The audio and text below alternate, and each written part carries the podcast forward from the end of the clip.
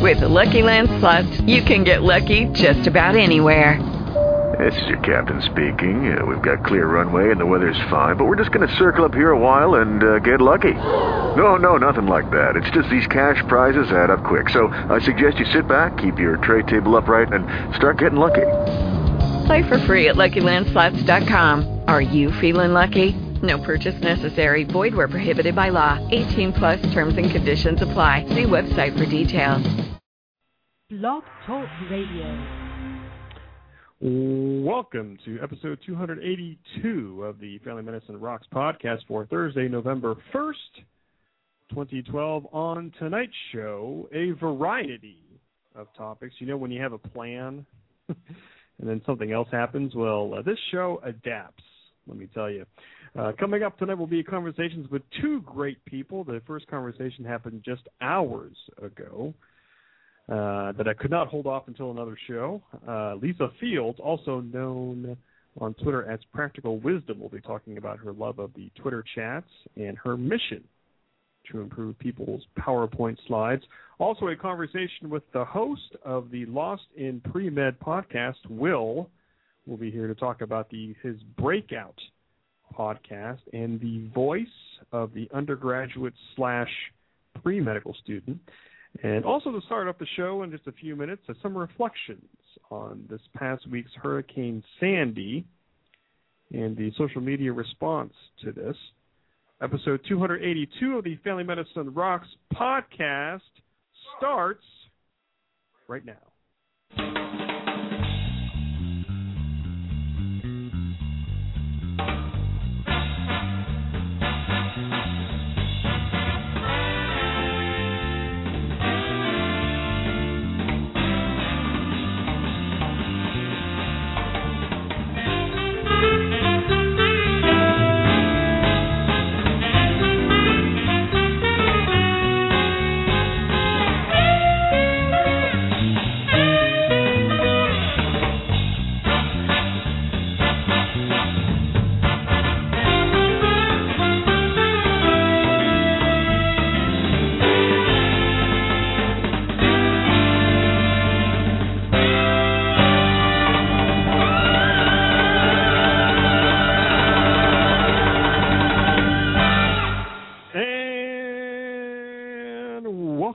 Show that is passionate about medicine and social media. This is the Family Medicine Rocks podcast. I'm your host. My name is Mike Sevilla, Family Medicine's talk show host. I don't know. It kind of makes sense. I have no idea. Hey, what is this show about? Uh, this show is by a family physician for the growing family medicine community of which you are now a part of just by listening to this show. Yes, that's right, kids. I invite you to check out my digital library of stuff at FamilyMedicineRocks.com. Shout out to all the people following me on Twitter. I don't know why, but I'm very much appreciative of that. All 10,467 of you out there for following me. Thank you so much for that. Also, big shout out to everybody who likes the Facebook page for this show. It is all 599 of you. So knocking at the door of 600 people who like the Facebook page for this show. Thank you so much for that. Today is Thursday, uh, November 1st, 2012. It is 9 p.m. Eastern Daylight Time, the last time I can say that before this weekend. Uh, and here at Family Medicine Rocks World Headquarters, it is 36 degrees Fahrenheit. That's right. A little chilly out here, kids, uh, this week. And uh, how's your uh, week going? I haven't done podcasts in a little while, and I want to thank everybody again for all the downloads for this show, um, listens to this show, and uh, um, your support of uh, me and my uh, social media projects. I very much appreciate all of that. And I saw something very interesting this week uh, um, on television. I saw David Letterman um, on the Jimmy Kimmel Live show uh, this week, and uh, uh, for people who don't know, uh, you know, one of the reasons why I uh, had a dream of kind of doing my uh, a little uh, little itty bitty talk show uh, like this. Uh, or uh, you know, watching uh, people like Johnny Carson and uh, David Letterman uh, growing up, and uh, uh, it was kind of cool seeing that moment there uh, with uh, Letterman and Kimmel uh, this week. And if you haven't seen it, it's on YouTube. You can uh, check that out. That was kind of funny, kind of awkward. Um, and uh, those of you who've been, you know, watching late night television for a long time, I, I appreciate that. Uh, but on this show here uh, tonight, uh, we're going to have uh, three uh, main uh, topics here coming up. Uh, uh, coming up in a few minutes, I'm going to be sharing some thoughts and some stories about uh, Hurricane Sandy, and who's still having effects uh, here uh, in the uh, eastern and midwestern uh, United uh, States. And I'll have some thoughts about that.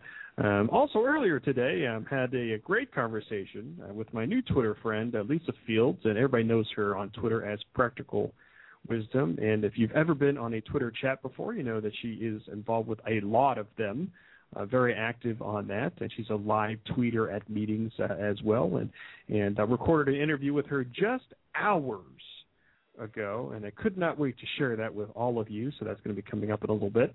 Uh, and also uh, in this show here this evening, a conversation with the host of the Lost in Pre Med podcast. His name is Will Smith. No, not that Will Smith, uh, but. Uh, uh, that that uh, uh, interview was recorded a few weeks ago, and I apologize I haven't had a chance to get that out there and share that with all of you. and I'll do that during this show here this evening. Uh, but first, I do want to thank Blog Talk Radio for having me be a featured host on this network. Thank you so much for that. I've, I've been a social media hobbyist since 2005. And if you're curious, yes, I am a real doctor. That's right. I am a family physician in full time private practice, meaning I see patients five days a week in the hospital and in my office uh, here in beautiful but chilly here, northeastern Ohio.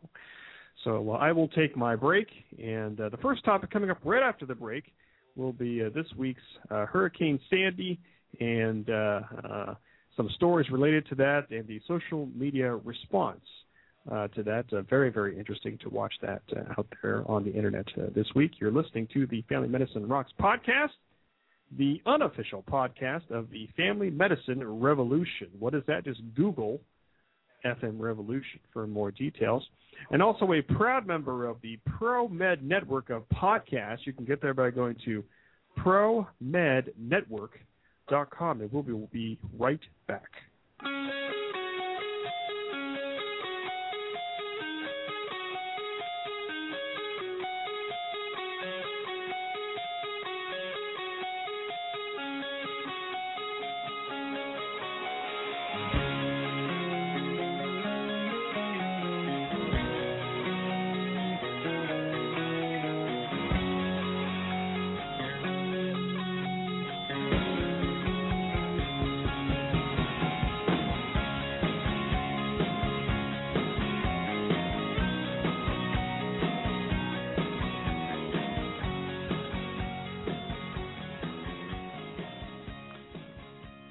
That's at Family Medicine's leading voice in social media in my own mind.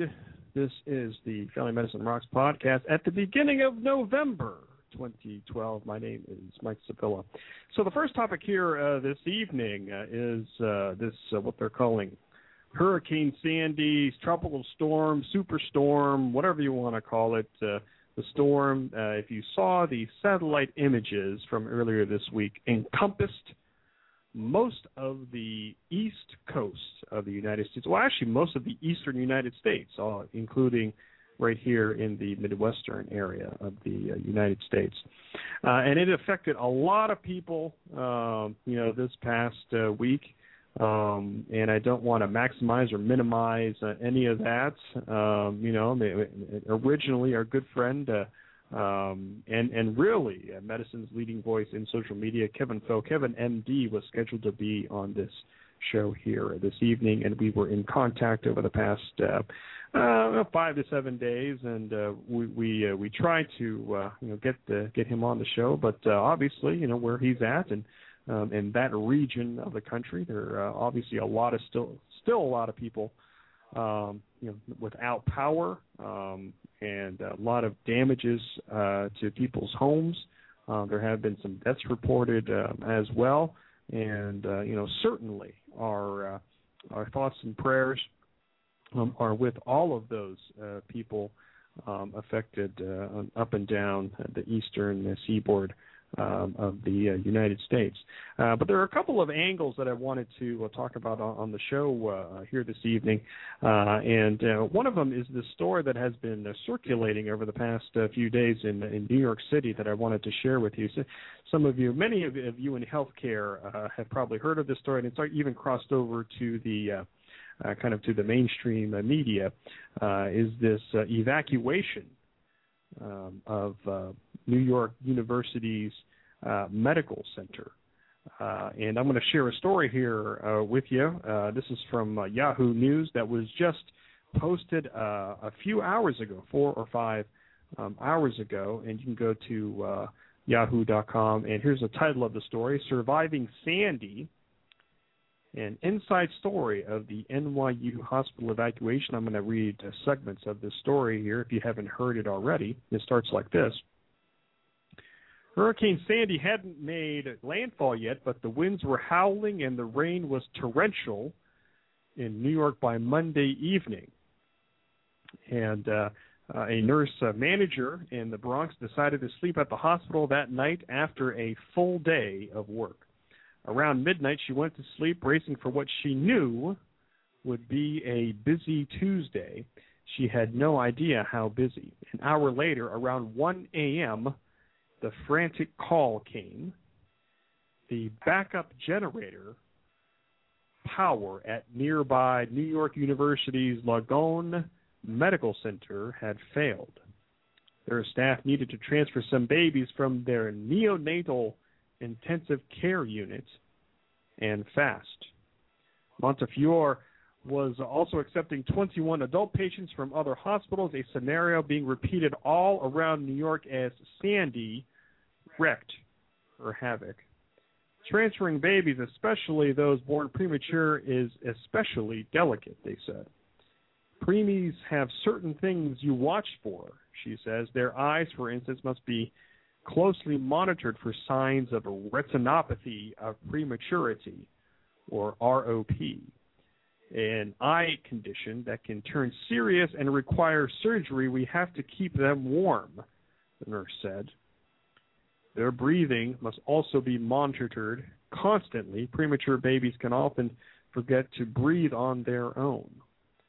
Their staff agreed to take four they rallied their nursing staff and consulted with the staff doctors on how to accomplish this feat.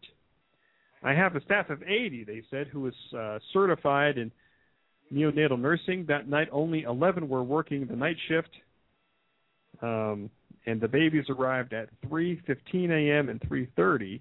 At the same time, they were delivering another baby. There was more drama. The staff had arrived with two extra babies, and they needed to find space for them, that would need a total census of 41, well above the usual count for their unit. We ended up waking up nurses who had gone to sleep. The staff had been up since 7 a.m., and now this was close to 4 a.m. The staff wrestled with how to accommodate two more preemies. They looked at the faces of the staff who had engineered the transfers and some of the parents who had made the trek with them. These people had been taking babies out down dark steps for hours, they said. We were all exhausted. Their decision to absorb the extra babies was also made easier when she thought of the parents. They were already stressed out by having babies born too soon, of course. They were terrified about the lack of power at the hospital. Next, they had to cope with their babies being transferred to a place they probably knew nothing about and they didn't know if they could trust. How now could she tell their babies that they could not be transported again? We decided to absorb the extra babies. So let's keep them.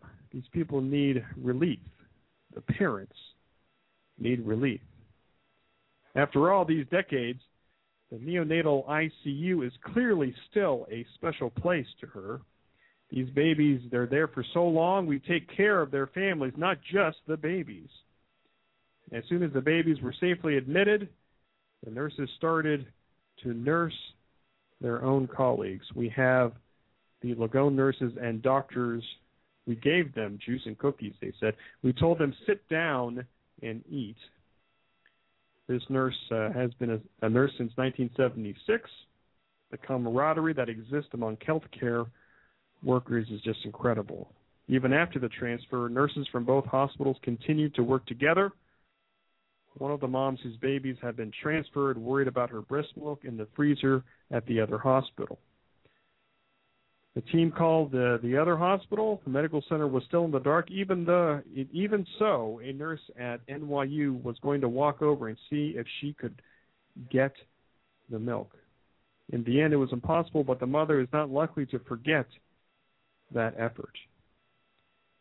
So this is just one of the many many stories that are have been coming out in the media in the past uh, few days it's just incredible hearing the stories following this storm and and other um, uh, you know weather tragedies out there. These are the stories that you know that that should you know get covered and and should get talked about and you know we should you know appreciate not only you know healthcare staff but first responders and and everybody who is you know making efforts um, to get people the help that they need. And this came up today when when I uh, uh, talked with uh, my new friend uh, Lisa Fields, Practical Wisdom, and and uh, you know we talked about um, some of the efforts uh, that are going on out there. And I'm going to just play just a small, you know, one minute segment. I'll play the full interview later in the show, but um, in this in this small segment here, we, we talk about um, someone on Twitter called Healthcare Wen Wen Dombrowski uh, MD, and and she's out in that area out there, and and uh, um, here's a little bit of a snippet of uh, what Lisa Field said earlier today. You know, like I, uh, we share a friend, Wen Dombrowski. Yes, that's her name up, but she's Healthcare Wen, and she's a physician. And for the last day since the hurricane happened in New York City, she is volunteering her time and she's putting out tweets please help, we need physicians. Please help, we need diapers for adults. Please help. Um, I have, I know, you know, just from the emergency standpoint, it's so very important. Um, I know stories that help me when um, I'm doing a speech somewhere. I know who I can call to to give me some help.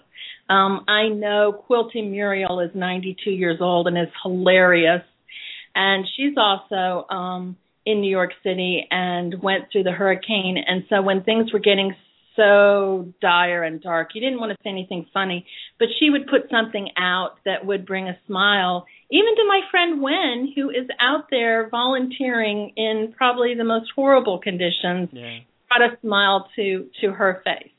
Um, and so that community becomes larger. And you know, a lot of people are doing a lot of great work out there, but but I, did want to I did want to give a big shout out to uh, you know Healthcare Wen. Follow her on Twitter. Also, check out her Storify, um, storify.com slash healthcare wen. And for people who are not familiar with that, uh, what Storify is, is, is people are able to um, save their tweets or, or group their tweets out there for, for people to to review and and to uh, uh, and to read.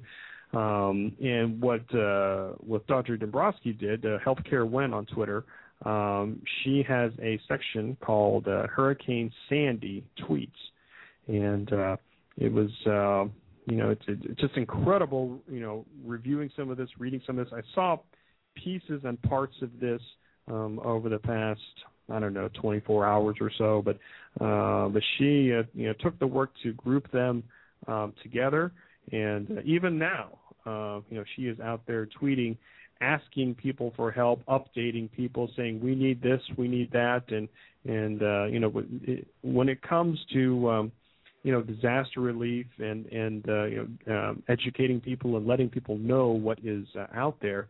It is people like Dr. Dombrowski that are that are out there um, you know, getting that information out there. And and and you know, we're going to talk about you know uh, Twitter chats here in a little bit, but you know that, that's one of the things that that we talk about um, in Twitter chats is you know how can the Twitter community, how can uh, social media help update people on on not only what's going on, but ty- trying to coordinate some of the um, relief um, that is needed. Um, you know, you know, trying to to let um, resources know, let people know, first responders know, or or um, you know, uh, let let healthcare um, professionals know, physicians, providers. You know, we need people in this area um, to to help out, or first responders go to this area. Um, that's kind of the power of social media there to to help get that information out quicker than what could be done through you know traditional means or you know means that have been done in the past, basically television and traditional radio and things. And and uh, there was also a an article um, from Mashable. Uh, dot com that was just posted uh, called uh, Sandy's Digital Refugees Seek Wi-Fi Access. And in this age of digital media, in this age of social media now, you know, you know, people are connected.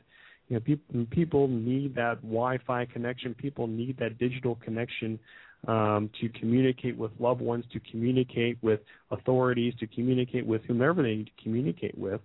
Um, and this is an interesting article here from Mashable talking about um, Sandy's digital refugees um, and and Wi-Fi access. Now, uh, when it comes to the relief effort, you know, there there's you know, you know, the Americans and and those in the United States. I mean, we do a great effort at at, at you know at at, uh, at giving and donating, donating our time, donating finances, resources to to those in need. And um, you know, you know, since this is a family medicine podcast, I want to just kind of highlight a couple of things that that family medicine organizations are doing um, and one that just uh, came up uh, today from our friends at the uh, um, uh, Pennsylvania Academy of uh, Family Physicians, uh, our good friends uh, out there, and uh, they uh, have a website um, that's called Teespring, T-E-E Spring dot com, and it, it's a place where uh, you make a donation uh, for a, a T-shirt, uh, and uh, the site is called Family Physicians for Sandy Relief, and uh, it is a it is a great uh, T-shirt that has uh, on the front um, kind of a stethoscope, and at the end of the stethoscope is a heart, um, and on the back is the logo of the Pennsylvania Academy of uh, Family Physicians. If you want to check that out, um, you can go to this link, uh, bit.ly, B-I-T dot L-Y slash AFP Sandy and they are working with uh, you know our national organization, the American Academy of Family Physicians Foundation. Um, but that's a creative thing uh, that our friends in uh, Pennsylvania are doing. Um, and uh, you know, our national organization, the American Academy of Family Physicians, our foundation, is also has always been an organization that that helps to coordinate relief um, for uh, for those in need. And if you want to get more information about that, I encourage you to go to Bitly, B-I-T uh, .ly slash AAFP relief, and uh, that will get you uh, to the uh, AAFP Foundation site. So I encourage all my friends uh, in, in the family medicine revolution, um, all the family docs out there, all the members of the American Academy of Family Physicians. Uh, you know, I know that you're already giving already, but th- these are just a couple of other opportunities for you to donate and to to give to those in need, um, especially following uh, Sandy, uh, and uh, it's always great to kind of seeing the response uh, to uh, what is uh, what is out there. So uh, I want to thank everybody for for all their efforts that they're doing. You know, wh- whatever you're doing to to raise awareness, to donate, uh, to to to give whatever you can, or even just your thoughts and prayers to all of those who have been affected by Hurricane slash Superstorm Sandy. Why don't we uh, why don't we take a little bit of a break? And uh, following the break here uh, will be uh, my uh, full conversation uh, today with my new Twitter friend Lisa Fields, also known as Practical Wisdom. Um, on Twitter, and we had a very exciting conversation. And actually, well, I'll tell you when, when we come back from the break. But really, we had a a really cool conversation, and I will share that um, right after this on the Family Medicine Rocks podcast. My name is uh, Mike Sevilla, and uh, we will be right back.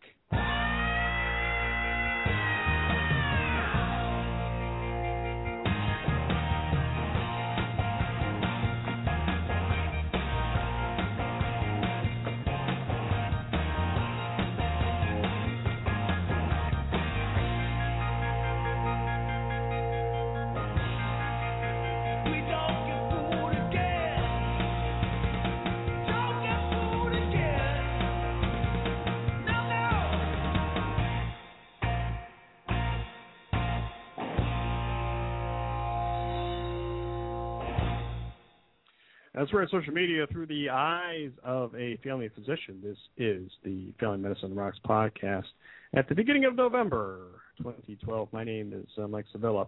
Uh, so our next segment of the show here, I'm going to I'm going to be playing a, a, conversation that just happened mere hours um, ago, and uh, um, we'll be uh, uh, chatting with uh, Lisa Fields, also known as Practical Wisdom on Twitter, and I, I, met.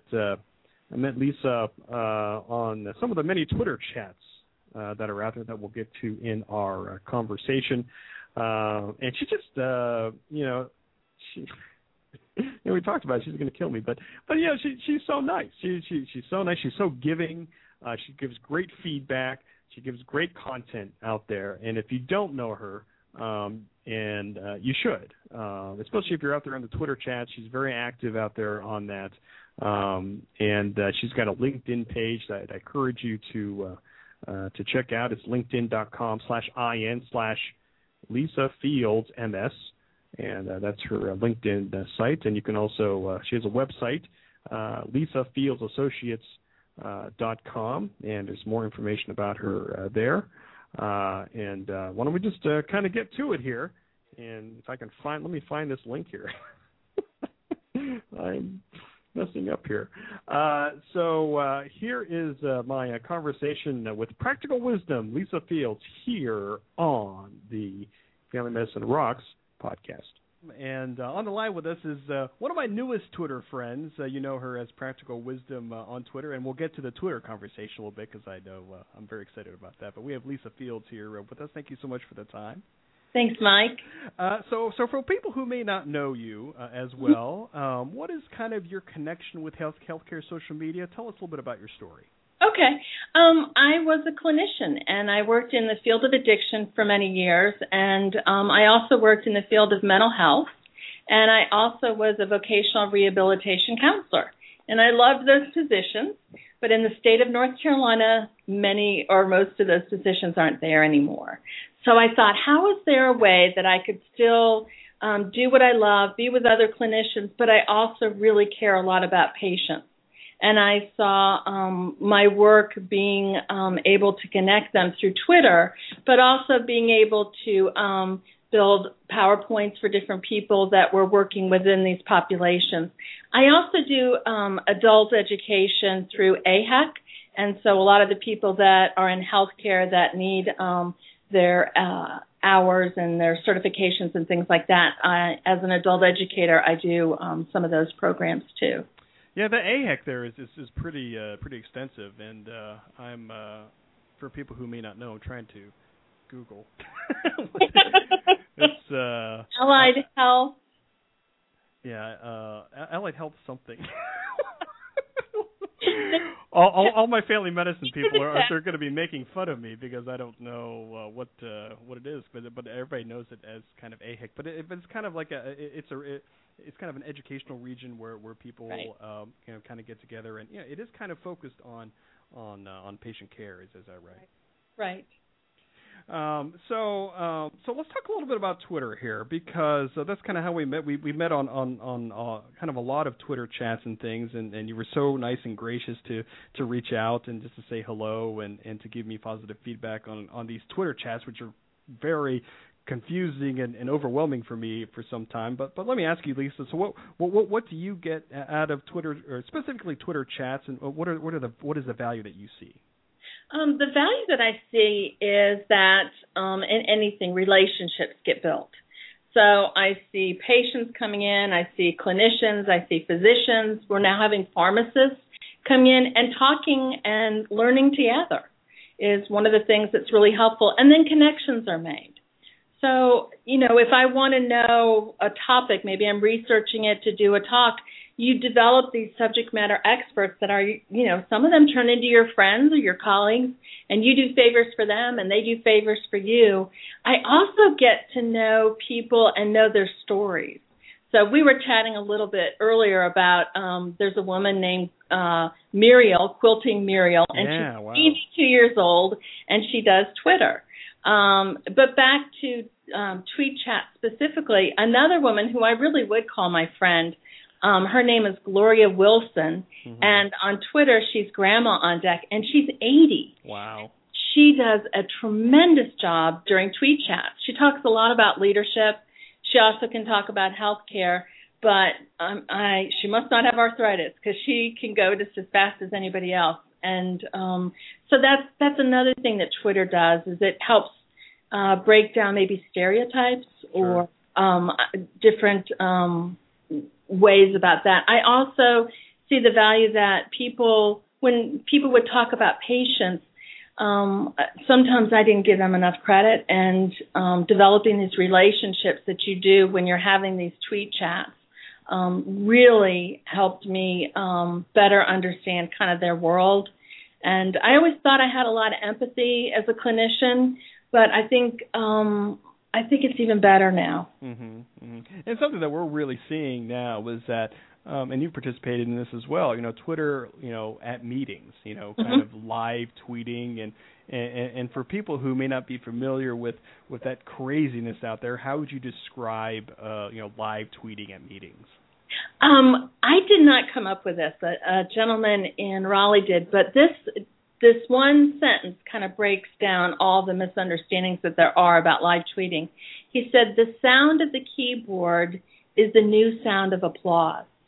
Yes. So if I'm a speaker, and I am a speaker when I'm doing a when I'm doing a speaking engagement, and somebody thinks I'm doing a good job, then I'm getting all this this reach, this advertising, this this um, accolades that go all over the world. hmm So uh, it's it's a wonderful way to spread the message about um, a conference, a speaker, a presentation hmm it's um, really can be a wonderful way to kind of get a little bit of a taste of what's it like being there. Um, my guest on the line is uh, Lisa Fields, and you know her as Practical Wisdom on on Twitter. And um, let me shift things a little bit here and, and uh, talk about another one of your passions uh, is uh, you know really good presentation, communication, and and specifically you know, you know using uh, PowerPoint. And I know that you've had done a lot of presentations about you know how a lot of PowerPoint decks are just awful. And I I agree with you. And and you know I, I'll definitely go on the record. There's a lot of PowerPoint out there that just sucks. It's awful. Um, but uh, maybe to share a little bit of, about what, you know with us, you know, as far as you know, what, you know, what's your beef with it? You know, what's what, what's your deal with with PowerPoint presentations? Why what why do you want to try to help people have good PowerPoint presentations? Um, because a bad PowerPoint presentation is disrespectful. Wow. Um, I'll go that far. All if, right. If somebody comes somewhere and all they have are bullet points, and or they're reading their slides, then to me that says they didn't do their homework. They did not prepare to speak in front of everyone else. So when you think of the cost of going to a conference, you know, it's time away from work, it's the airfare, it's the conference fee, it's all those other things. So a really less than splendid PowerPoint, or what did you say, awful? Uh, awful, yes, awful PowerPoints. awful. I think awful is um, disrespectful to people. I really do. yeah. Um, and so, but not everybody knows how to tell the story. Not everybody knows how to do this. I used to not know how to do this. Mhm. My PowerPoints were full of bullets and they were boring and people's attention spans are so short. So I read some books and I got involved and I've always been really attracted to photography and pictures. Mhm. And um, so when you're just showing me bullet points, it doesn't really resonate. And it and so as an adult educator too, um, we learn through facts, but we also learn through stories, and we also learn through emotion. Mhm. So um, when people are just putting the the text on a slide, then you're missing out on a a good portion of the way that adults learn. Hmm. So, Hmm. Um, So it's more than those- what's on the slide. It is the story. It is the emotion. It's kind of the whole type of thing. Would that be fair to say? I think that'd be fair to say, and that's where too I I call it building high end PowerPoints. So in my PowerPoints too, I'm going to take YouTube video, or if it's a physician and they they want to teach something and they do a YouTube clip, wouldn't that be great to be talking and then instead of telling us with your mouth, you're going to show us? Mm-hmm. And, and also in learning, we know that when you break up the learning, people are better able to stay with you and pay attention. So it's a way of, of breaking up um, that that conversation. Also, finding humor is really wonderful because when people start to laugh, it's really interesting. All the defenses go down, and you really can capture people at that moment. Then take them and then bring them down. Bring talk about something serious. Mm-hmm. So when when people show the really lousy PowerPoints, um, to me it's saying, you know what? I don't even think if you're doing lousy PowerPoints, I wonder if you're even passionate about what you're talking about. Interesting, huh? So, so I mean, so a really good presentation, you know, the the person has to be into it. They have to be passionate about it. It just can't be just rattling off facts and slides and all that kind of stuff. You know what? If they're not into it, then they shouldn't have been invited to the conference. Right. Because, and I think you are a good example of this too. There's a tremendous difference between a PowerPoint deck and a handout. So we've probably all been to a conference and somebody will put something up on the screen and it has way too many details and the fonts are too small or some complex graph and somebody will say, I know y'all can't see this. Yeah, I love I love when people say that. Don't you love when people say that? Like even if I'm like in the front of the room, Right. you know, like I understand the back of the room, but if I'm in the front of the room Right. and the speaker says, "I know you can't see this," I'm like, "Come on." Maybe they're an optician, right? I don't know. I don't know. I don't know. Yeah, but no, I totally agree with you with, with Um, some of some of these uh some of these it- powerpoints are awful. Yeah, it's really important. And you know, there's another whole area called um, visual data. Yeah. and people are using that. They're even doing um, visual data for uh, resume for job descriptions. Yeah. Waste management is a good example of that. So the infogram, a lot of us like that. So we can learn things a lot more quickly if visuals are are a part of that. The human face. Um, I was sharing with one of with a physician that I know and respect highly, and he was telling this great story, this real life story about a mom who really helped him in his case. And I said, I wanted to see the mama's face. I wanted to see what she looked like. Make it real for me. Help me help me know and by the way, you know, reality is wonderful. People want to know like where do you get good images? Well, you know, you get what you pay for. So, you know, I'll buy an iStop photo, but a lot of us are taking pictures, Instagrams, Yeah. we're taking video. So, you know what? That's going to help customize your own slide deck too. That's that's going to probably bring in your passion. No, Uh, I, I should uh, I should tell everybody out there in internet world. That means you out there. Um, that Lisa is going to be coming back for an extended interview on, on the podcast, uh, but this is just a little snippet here. So, um, but in our remaining moments here, I do I did want to ask you about Cinderblocks. I did want to ask you about Regina Holliday's uh, meeting and and how, how was that out there? I know you presented out there, but what was it like to be there on the ground? I was doing my best to try to help tweet out and things, but what what was the experience being there in person? It was unbelievably good. Um, it was so rich, Mike. I really wish you could have been there. Um, I there have been so many beautiful blogs that have been written about it, and one of the things I think that was so wonderful about it is, you know, I had friends. All of us had people that we really call friends that we've met through Twitter, and you know, as um, one of the people recently said, he said, you know what? When you met people for the first time, there were no handshakes. Yeah. There were hugs Yeah. absolute hugs. And um Regina Holliday has this magic about her that she brings out the best in everyone. And one of the things that was so remarkable about it was the majority of people were patients. You know, I'm not a patient, I'm a patient advocate, and there were some other people, but there were people that really could go into more details than they typically do on Twitter about how hard is it to be a patient, but not once and I was there the whole time. Not once did anybody complain, feel sorry for themselves, whine, do anything. Um, and, you know, they could have, but just remarkable people that have come together. And um, the other thing was just that Regina gave people opportunities to present. There were people. I did a presentation on doing decks to help people with their slide decks. There were people that helped doing speeches. Um, uh, Alicia and Anne um, did a wonderful uh, program on the value of tweet chats and and what they were all about. So it was very very practical, but it was it was um, mental, emotional, physical, spiritual. It was all wrapped up. Yeah, and very exhausting, kind of in a good way. I mean, it was exhausting for me following thousands of miles away. You know, the, the very busy Twitter stream um, from that uh, from that meeting. It was just uh, just incredible to just for me just to be be even a little bit of a part of that, even though I wasn't right. physically there. Right. You just made a really good point too.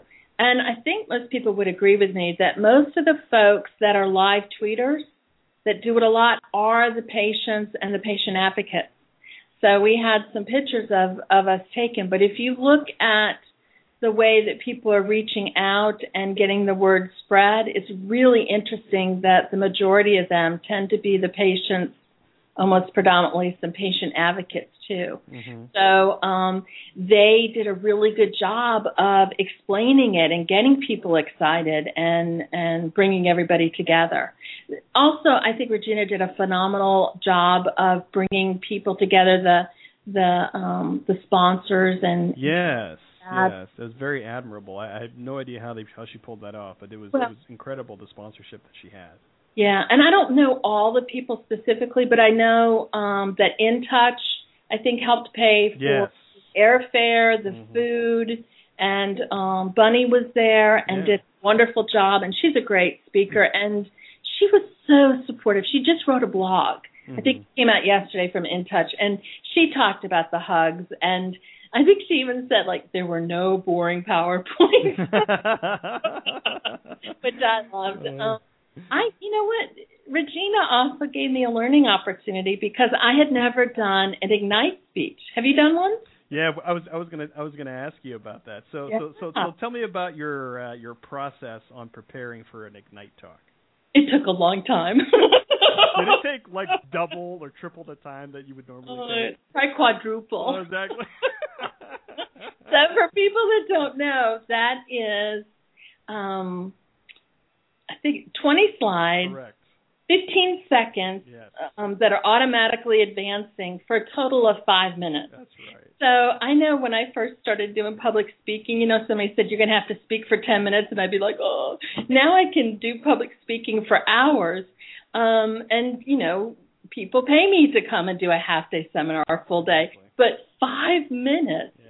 Such a good. It's a really good learning tool Yeah, it is. some um, students at Wake Forest University that are getting their degrees in the biotech area, and they actually are learning to do elevator speeches. There's an elevator in Winston where they're going up to be able to um, express their ideas really well. So what I'm going to do for them is teach them about the Ignite speeches Yeah. because because what's so wonderful about that is yes you have to get focused about your your um, discussion and your content and and how you're coming across. But most of us are visual learners. So once again there we go back into that powerpoint. Some of my powerpoints were just pictures. Mhm. and they were powerful. Yeah. I, I did a speech one time um I think I'll do this in a night one the next time I do one. And it just showed a microphone and um people were kind of blurred in the background. A lot of people had red on like you do. And this was a smaller group that i was consulting with. And this woman mike she starts having tears like come down her face. Mhm.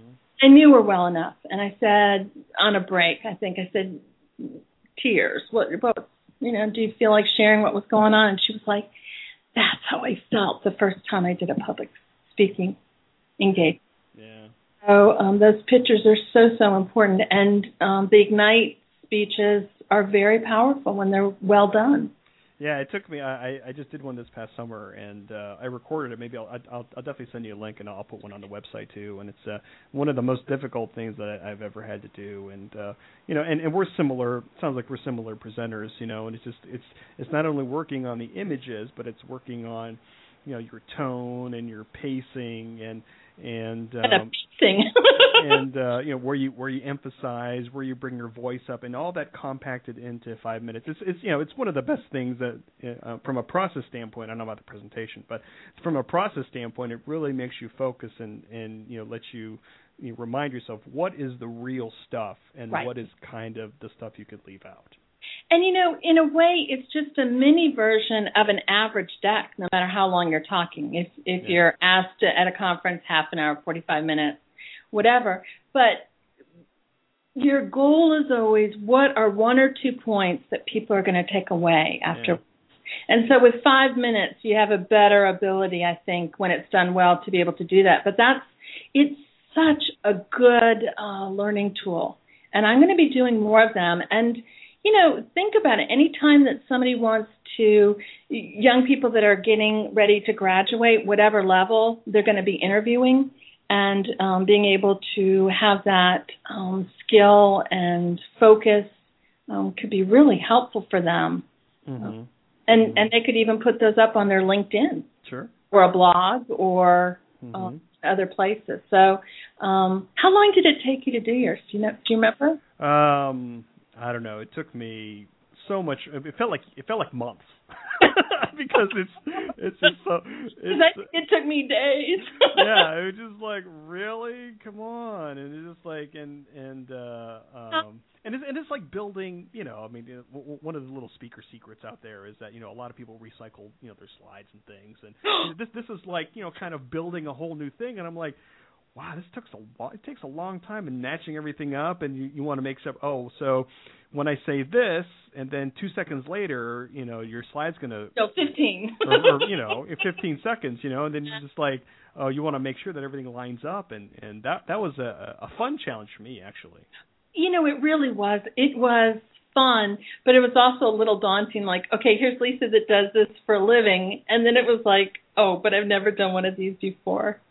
Um, exactly, yeah, because the and- people I presented to have seen me present in a long format, and Right, uh, they're like, right. well, we know you can do okay, and I'm like, oh, I don't want to mess this I up. know, I know. And you know what's really funny for me because I really think it's really a better title, but they're called Ignite speeches, and I kept calling them Inspire speeches. I think it's gonna ignite, like you catch it on fire, but I'm like, but they're so inspiring. yeah, And so when you specifically asked me what made Cinderblock so wonderful, I don't remember how many people did it, but I don't think any of us had done that before.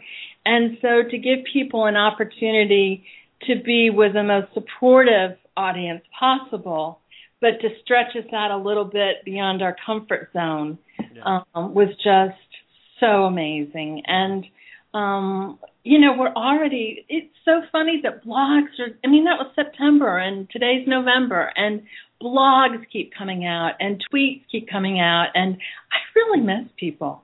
yeah. It just was an amazing thing, and you know, she put that together so quickly, Mike. Mhm. She only had like a couple couple months to do it, and basically did it on her own. And you have your jacket, don't you? You have your walking gallery jacket. Jacket. Uh, What's my jacket? I, I know the audio people will have no idea what I'm talking about, but the video people will see. Uh, Yeah. see this. Uh, Um, can you see it? yeah, yeah. Wow, that is And that's see- incredible. it, this is really such. You know what? I'll tell you this. Other than the birth of my daughter, this is the best gift I've ever been given. Yeah, of course. Yeah, yeah. So-. This is um, pastoral care. I used to work, um, visit people in the hospital.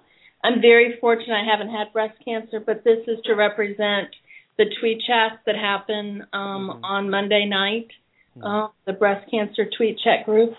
And this is my work in addiction and also in the field of mental health. Okay. And there's so much detail. I don't even know if you can see this, Mike, but if you look really closely, you can see he has a cigarette. Okay. So she really made this very real Yeah. and yeah.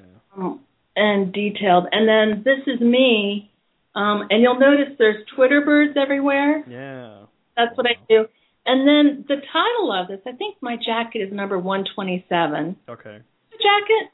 Uh, no, I, I I have to earn my jacket. One of these days I'll earn my jacket. Um, but is this my? It even has a title, and it's called Sacred Media. yeah. So my I've had lots of different um, areas of interest, and also in my career. and really, this is like a visual resume. Yeah, exactly. Um, and the blog post was written just amazingly. Here's a funny story about my jacket too. Sure. My jacket was in the Washington Post. oh, that was yours? Well, I'm next to E Patient Dave. Yeah, of course. Yeah. But I was exhausted because Regina doesn't stop, and I was, and I'm kind of hunched over, and it's not a very flattering picture of me. Yeah. It is kind of interesting to say. I don't know that I can say I was in the Washington Post, but my Jack is in the Washington Post, and that's actually um, part of my bio now. Is I I say that I was inducted into the Walking Gallery. Yeah. So. I wear it a lot too. I don't just wear it when I go to Medicine X or when I go to different conferences. I usually wear it like once a week. And I one time I was traveling actually to Medicine X and the woman who was driving the bus, we started talking and her insurance had been taken away because she had asthma and um I chose not to go through the x-ray machine at the um at the airport because oh, I I heard the story. Yeah. and so I started chatting with another woman, and she was a breast cancer survivor. And that conversation came about because she saw that and asked me about that, and she chose not to go through the X-ray machine. Yeah. yeah. So it's interesting that um, it brings conversations that can be really, really personal. Once again, as an adult educator, we learn through story. Sure. So this Sure. story and um, really organic and natural icebreaker. Uh, so before we go, I, I do uh, want to mention uh, that you have this new kind of leadership Twitter chat. That uh, can you talk a little bit about that? Because I'd like to uh, have people hear about that. I would love to, and I'm really excited because I'm partnering with Colin Hung, and he's from Canada, and um, he also is a member of the Walking Gallery, and um, so Regina. Um, it's interesting. We all kind of met through that way and through tweet chats. But his skill set's very different than mine. He has um, an IT background. He's the vice president of marketing with a um, electronic medical record organization. And our goal is everybody's welcome, Mike. I, I want to make that really clear because we've only had two. Um, everybody's welcome, but this chat is specifically for healthcare and leadership. So I wanted to do this for two years, and I just didn't see anything that was um, capturing both of those um, areas. So we, our first chat was two weeks ago, and we talked about why should a CEO be on in healthcare? Why should a CEO be on Twitter or at least listening? By the way, I have come up with a new term for lurking. Uh oh. You know how people talk about lurking? Yeah, me too. It sounds really creepy. So I'll run this by you too. I like the term active listening. okay. I, I don't know because you could, I guess, active listen when you're reading the the transcript later. Yeah. Um, but um, so anyway, it was really exciting because um, Clarissa, I hope I'm saying her name correctly, O'Brien, Yes. the social media for Aetna, and um, there's really interesting story about how active their CEO is on Twitter. And in the New York Times, there was an article about a young man who was working on his PhD and was paying $400 a month for his insurance, and he got colon cancer. Yeah. Maxed out um, his insurance, but he started talking about it on Twitter. hmm And then the CEO came on, and in the end, they paid the hundred and fifteen thousand dollars Wow. the young man needed. So when we asked, you know, what are the benefits, even if people in in the highest area of leadership are on Twitter, then they're listening basically to their customers Yeah.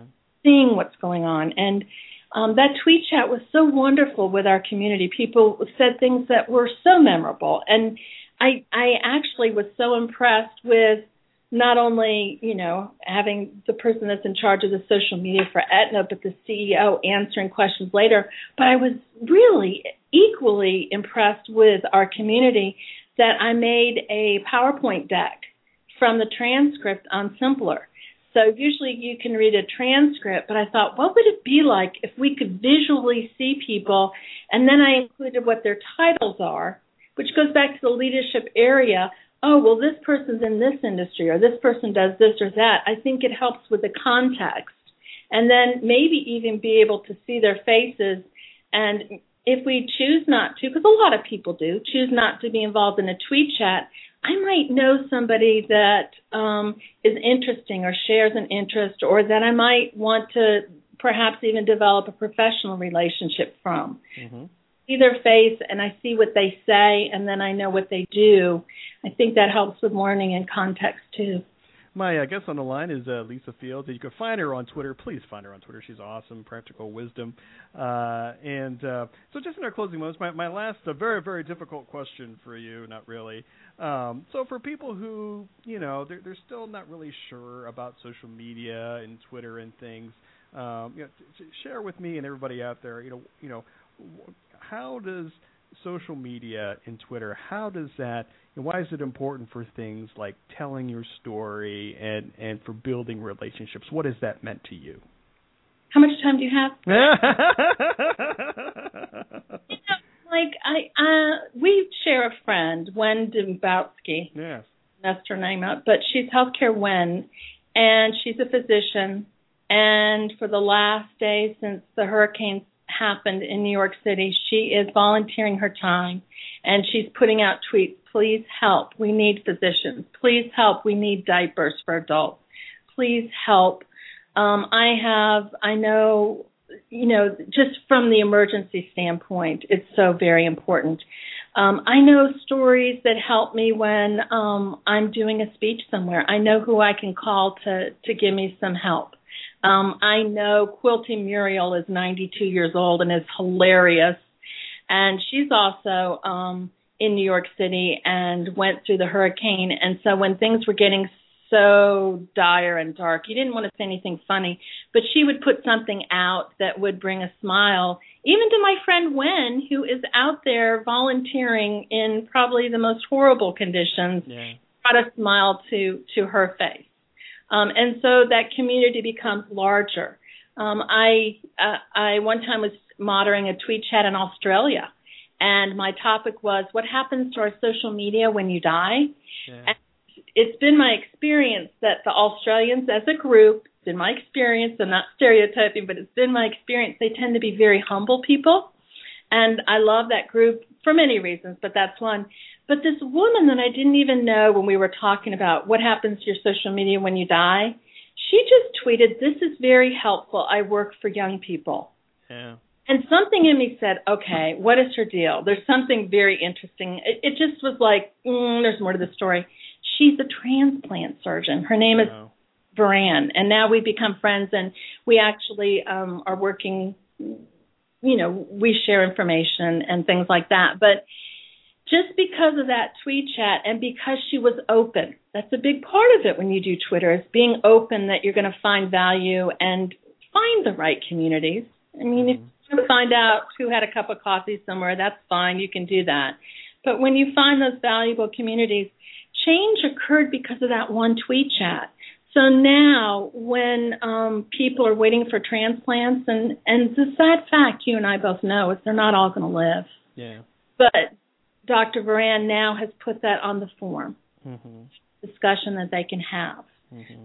So regular, ordinary people like me um, can help people um, spread information. Can sure, sure, of course, yeah.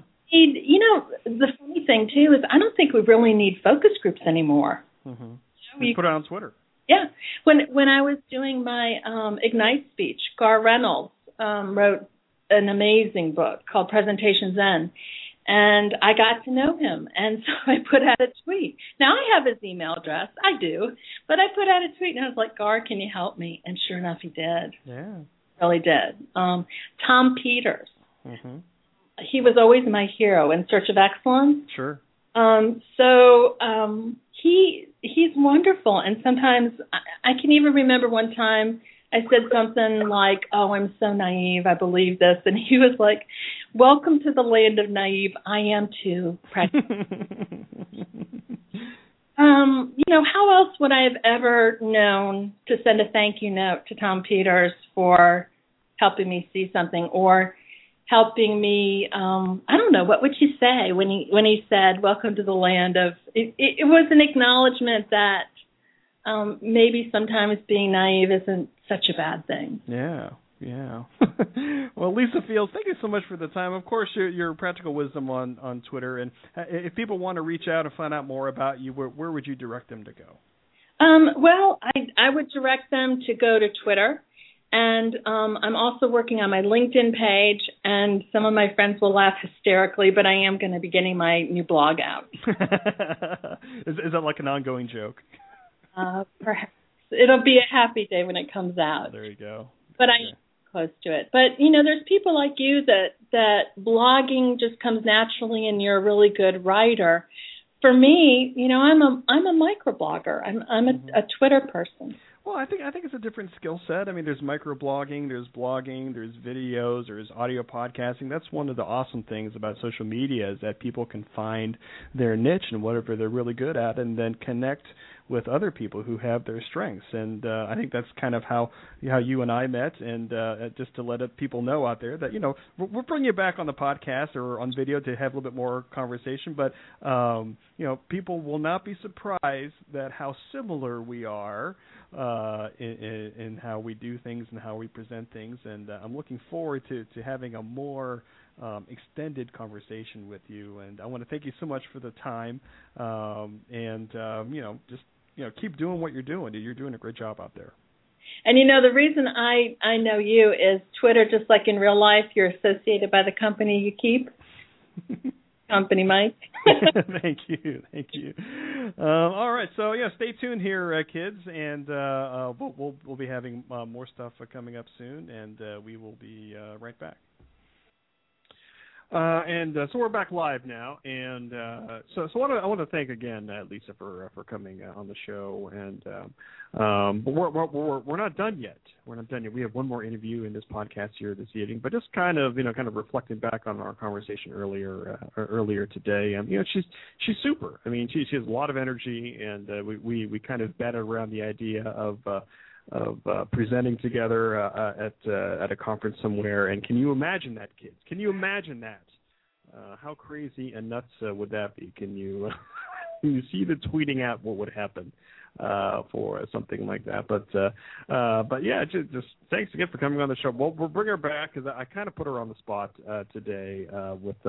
Um, uh, with uh, having her be interviewed, and she was a great sport about it. And uh, she's you know she's a professional, um, and she did great uh, with the interview. But uh, we'll have a more extended uh, conversation uh, coming up on a, on a future uh, show uh, at some point. But definitely check her out on Twitter, Practical Wisdom on Twitter. She's on LinkedIn, um, and if you Google her, you'll get her uh, get to her uh, website um, as well, Lisa Field uh, Associates. Uh, but coming up, uh, the uh, the next interview uh, for uh, for this podcast. Don't don't tune out now.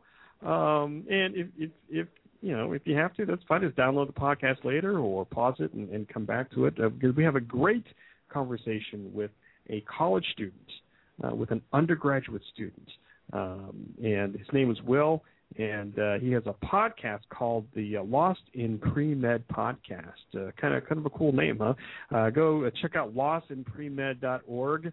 Um, and we'll be having that conversation uh, coming up right after this brief break uh, here on the uh, Family Medicine Rocks podcast. My name is Mike Sevilla. Thank you so much for uh, joining us here this evening, and uh, we'll be back right after this.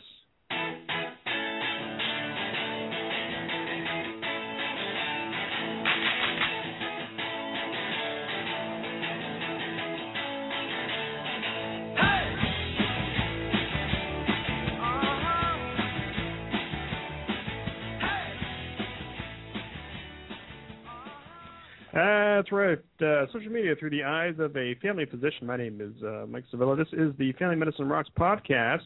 This is episode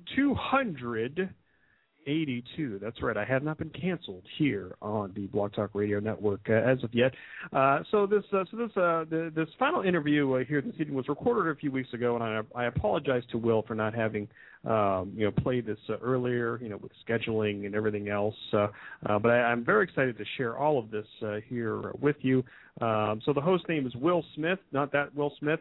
Uh, but uh, he is the host of the Lost in Pre-Med podcast. You can go to lostinpremed.org. And I got to meet uh, Will uh, on Twitter because uh, he gave me a shout out uh, one day of some of the websites and podcasts that he reads and listens to. And thank you so much for, for sharing that with your audience there. Um, and uh, you know, it, it, it was great uh, talking with him. It was great, kind of thinking back, thinking back to those days, kids, uh, when you were back as an undergraduate, whether a high school student or a college student, trying to think back what what got me onto this path to be not only a physician but to be a family uh, physician. And uh, um, so what I'll do is I'll, this interview here is uh, broken up into four parts uh, here, and uh, we will just kind of go through this one by one, and I will have a little bit of a, commentary following each of these mini segments here on the Family Medicine Rocks podcast. So uh, this is Will from the Lost in Pre-Med podcast, lostinpremed.org, and here we go. And on the line with us, we have, and he's a very busy guy. Uh, so, um, and uh, appreciate him taking the time. The host of the uh, Lost in Pre-Med uh, podcast, uh, check it out at lostinpremed.org, Lost in Pre-Med on Twitter, and facebook.com slash Lost in Pre-Med. Uh, Will is with us. Will, thank you for the uh, time, sir. Absolutely. Thank you for having me. so I, I, we we kind of met on Twitter, and I, and I appreciate you giving me a shout out on Twitter as you were starting to to find some podcasts uh, to learn about. But just let's kind of go back a little bit because I, I, was very fascinated by your show number one, which I played a segment on uh, on my show uh, a, a, few episodes ago.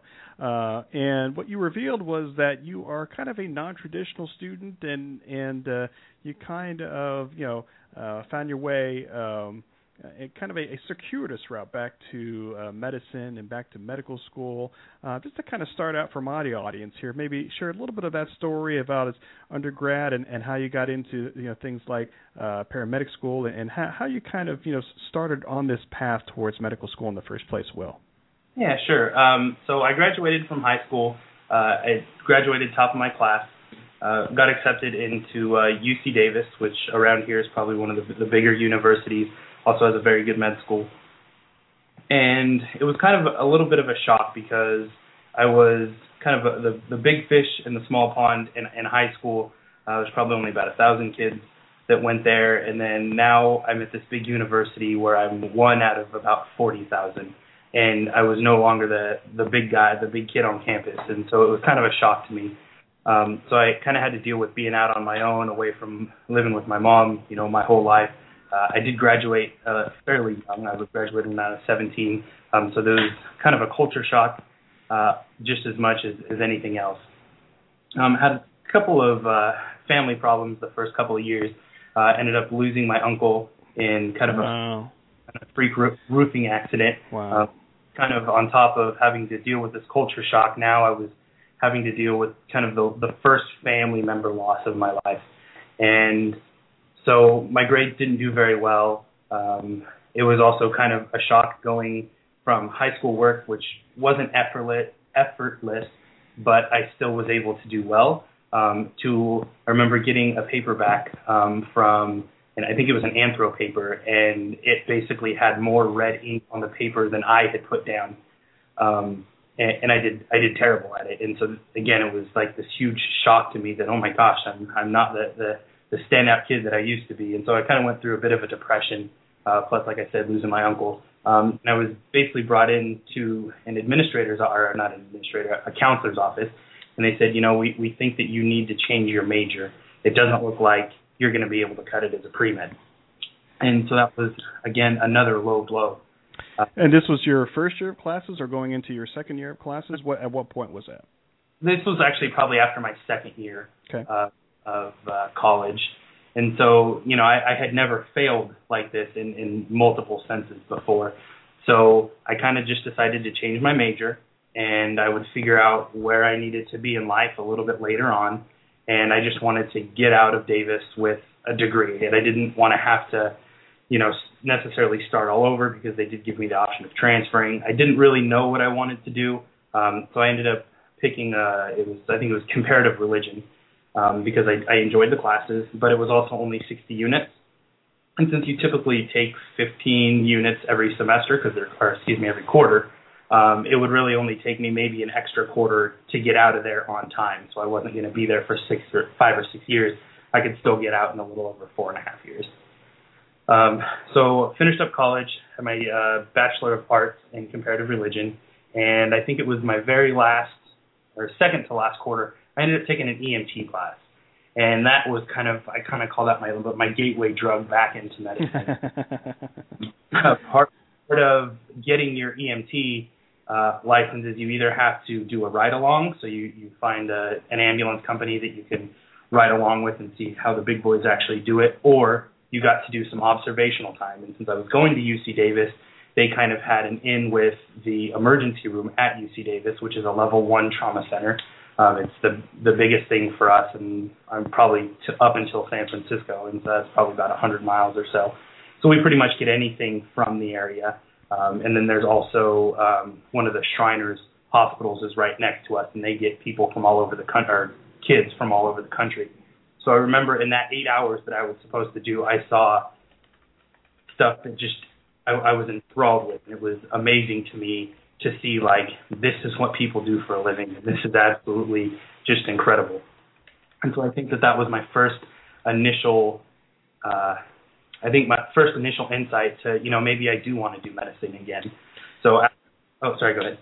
Um, uh, so, is there anybody uh, in your family in medicine, uh, in any kind of medical field at all, or? Well, um, let's see. I do actually have some distant family that is in. I think I have an uncle that was a radiologist. Another that uh, I think he did OB um, for a while, and I do have a distant cousin who now I guess is doing his re- residency in emergency medicine, so that's exciting. Um, but I really didn't grow up around my dad's side of the family, so anyone who I am related to that's in medicine just happens to be, um, I guess, more of a coincidence. It's no one that I really actually look to for medicine, and actually, um, my my dad's side of the family kind of grew up not really not saying believing in medicine, but they were more um, faith based, and so they thought that um, you know if there was something wrong, that you should kind of turn your your uh, see t- kind of kind of turn to God, and He would take care of you versus like actually taking medications and stuff like that. So they weren't anti medicine, um, but it wasn't something that was uh, readily talked about in the family. So. Yeah, and I know that you've talked about in your podcast that you didn't want to delve a little bit, you know, a, lot in, into the uh, faith-based and religious aspects, but I did want to ask you that specifically because when you were, you know, taking those classes, I mean, you know, or, or even when you switched majors, I mean, you were pretty beat down emotionally and things, and and uh, you know, when you were in those religious classes, and is is it in those um, studies and teachings that you started to, you know, feel a little bit more self confident in yourself again or to get yourself out of that you know depression or shock um, that you've had you know over the past year and a half or two years? What was kind of going through your mind as you were going through those classes? Was it just kind of you know just kind of like phoning it in and and then you just figured it out along the way? Or was it in those studies? Or were there people that you met along the way to help you know get you out of this depression um, yeah, I would I would say that probably the the latter uh, options would be true. Um, I unfortunately have a, a knack of not understanding my surroundings and, and that I'm where I need to be um, until after everything has already passed. So right now, what I would tell you is I needed to be told. I I would tell you now that I needed to change majors and I needed to kind of have this little slump in my life to realize how bad and how passionate I am for medicine now. Um, but of course, at the time, I'm just seeing this as I'm a failure. I'm not doing what I want to do anymore. So I just need to get out of out of UC Davis with a degree. You know, I, I did have some friends that were around me that kind of helped support me through that and say, you know, God's to look out for you. You're gonna there's there's a plan for you in store, um, and that's one of those things that's kind of it's it's tough to like have that realization at the time because it seems like things have been taken away from you. Um, but I, so I would say that at the time it was just one of those things like this is what needs to happen for now. Eventually doors will be open and I will end up going through them. However, I don't know where those doors are. Yeah, yeah, um, and and your story kind of really, um, I, I really related to it. You know, it, when I was in the medical school part, when I got through my first couple of years, and after that, you know, I, I had a rough time uh, myself, and and went through something you know similar as far as depression or or not feeling good about myself, and and some, there were some other life um, instances or, or events that happened, and uh, um you know that that kind and I had to take a year off of medical school at that point and and uh try to find my own way back. So I just wanted to, to let you know that I really kind of related to kind of some of your story um and that was part of the reason why I wanted to to, to talk to you um because um you know it's just um you know everybody has a different path um to get there but it is the same goal um, was it somewhere in there? Because a, a, lot of medicine is a calling, and you've talked about this on your podcast before. How you feel like medicine is a calling. Um, uh, did you start to feel that when you were doing um, you know, your your uh, paramedic classes? I know you related in your podcast a story of uh, of a baby that came in um, and that how that moved you and how that influenced you. Was that during during that time as a paramedic when uh, when the light just came on and said, you know, I, I really have to get back to my goal in, into getting into medical school? Yeah, I, I think that uh, the, the best way to describe it is after I, I graduated Davis, I knew that uh, it was time to to get a job that paid the bills. Um, I was able to work for an ambulance company for a little while, and then I got a job as a patient transporter at a local trauma center. And because of the the, the union structure, um, anytime a job uh, would come up, there was um, they would hire internally before externally. So eventually, I was able to get into the emergency room and work as an ER tech there. And so that as as I started working more and more shifts, uh, working with the people around me, I, I felt that I was placed uh, in a very unique and special opportunity to see again how emergency medicine works and how medicine works in general. And there were quite a few traumas that would come in or codes that would come in where it was just like I was enthralled with everything that was going on and I was soaking it up like a sponge and it became more and more evident that this is where I needed to be. And as the, so the story that you're talking about with the little girl, I, I remember it vividly, and it you know sometimes it still goes through my head. And, and basically, what happened is there was this little 18 month old girl, and, and this is kind of scary because this is how old my daughter is, and so now wow. the, now visually when I see the story, like it creeps in that like you know our little daughter's this age, and to be very self conscious and it makes it more real, which although it's harder to handle, I think it's very important as healthcare workers that we can relate personally to what's going on because we do we are working with people and sometimes we kind of get that uh, that boundary between us and our patients. Um, but I, I don't want to digress too much, but it's also one of those things that I think is very important now putting myself like on the other side of the gurney and like what if that was my daughter so uh, this gurney basically, or excuse me, this little girl came in. She was pulseless and apneic, so she wasn't breathing. Uh, she wasn't, her heart wasn't beating, and it's because she had um, basically had a seizure and slipped. She was in the bathtub, slipped under the water, and she had swallowed um, a, a bunch of water. So she came in under CPR, and usually when you're in a big code like this, there's plenty of room for everybody because you're working on an adult patient.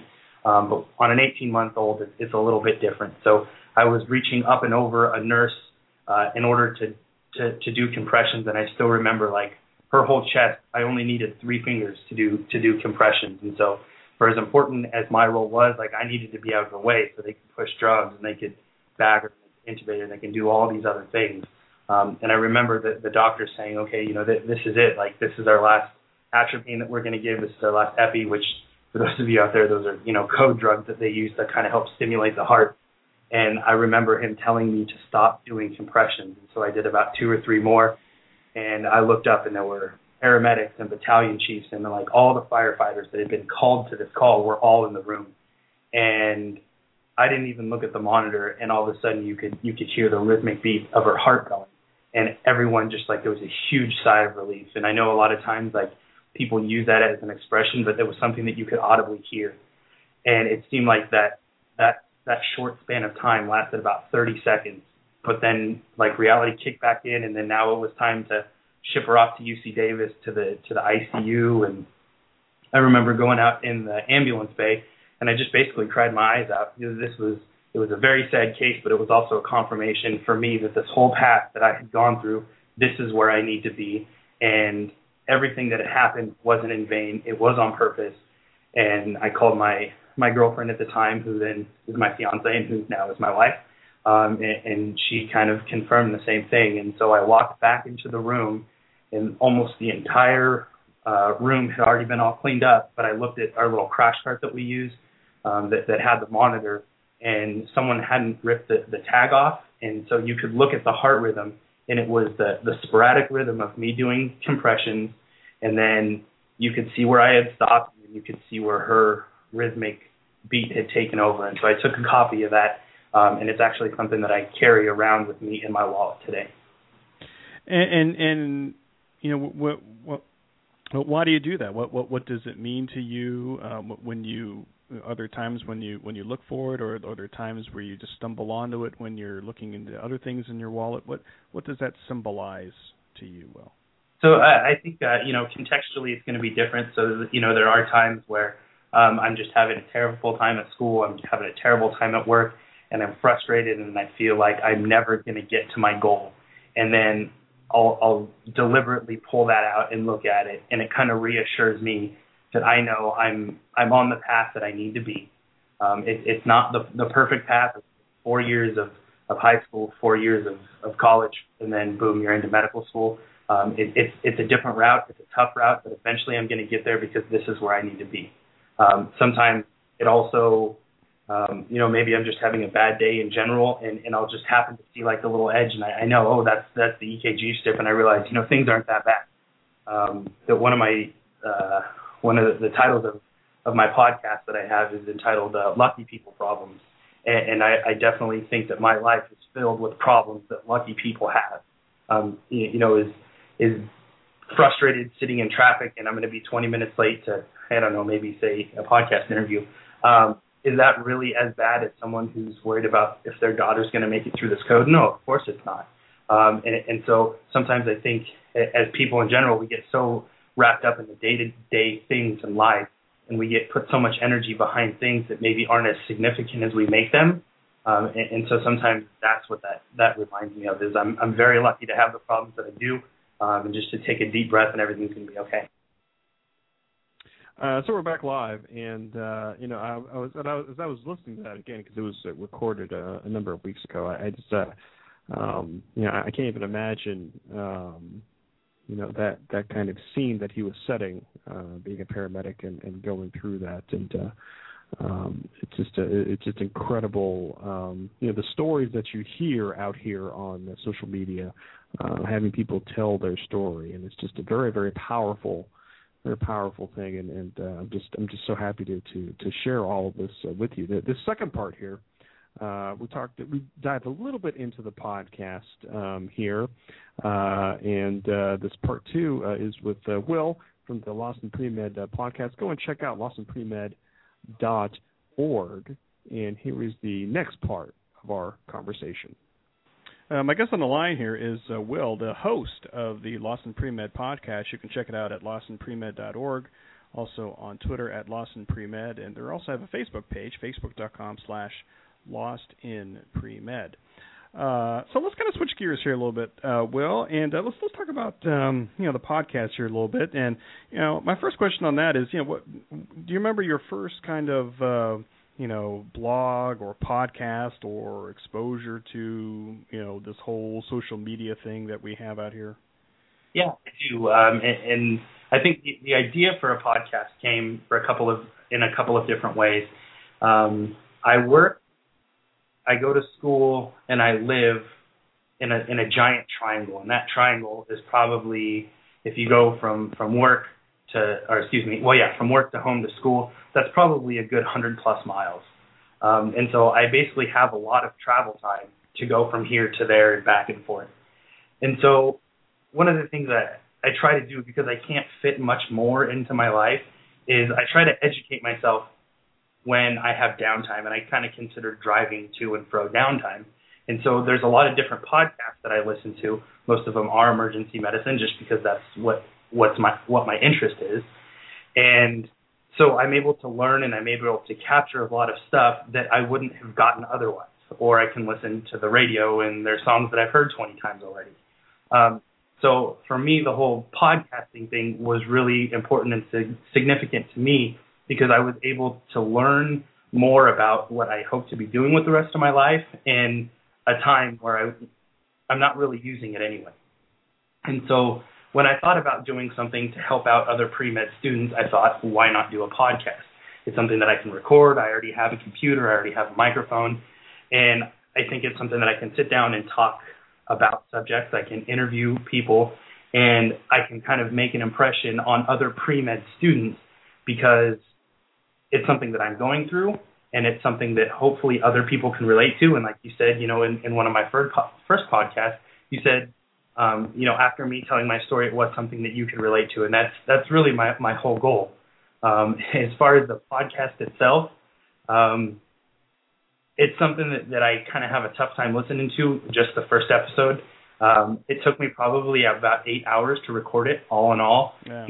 Every time I'd sit down in front of the microphone, like my my mind would just go blank, or I'd go rambling, and it was just so frustrating that it, it probably took me about six hours to record and another two to three hours to actually like edit out all the ums and ahs and hums and this and that.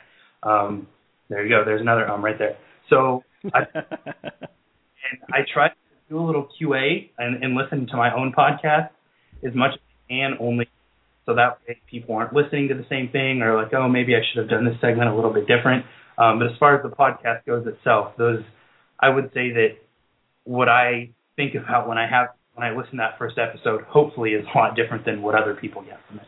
Uh, I mean, I totally relate with, to what you're talking about because because uh, before I started this uh, this kind of live one take format, um, I, I did do a, a, a few pre-recorded um, podcasts, and uh, I was very frustrated with them because uh, it would take me two, and you grow, you're going through this now, two, three, four uh, uh, times amount uh, to edit and all that kind of stuff than recording it and putting it up there. And um it, that was very frustrating to me because it was just like there was just something that was just missing there uh that I didn't like. And and then you you have the the voice and then you have to pick the music and you pick your transitions and is it too long or is it too short or um if it's not perfect then I would pre-record again and that was another 5 or 10 or 7 minutes. Uh so I definitely relate to what you're saying and uh yeah I mean when you're first starting out uh you know, and, and I think we're we're kind of alike like this is that you know we we we want it to be you know really great, we want it to be perfect, and sometimes it takes you know a lot more time uh, than what we should be really doing when you know when we have very limited time. Uh, so I definitely relate what what you're, what you're talking about, and and uh, it was very frustrating for me starting out as well.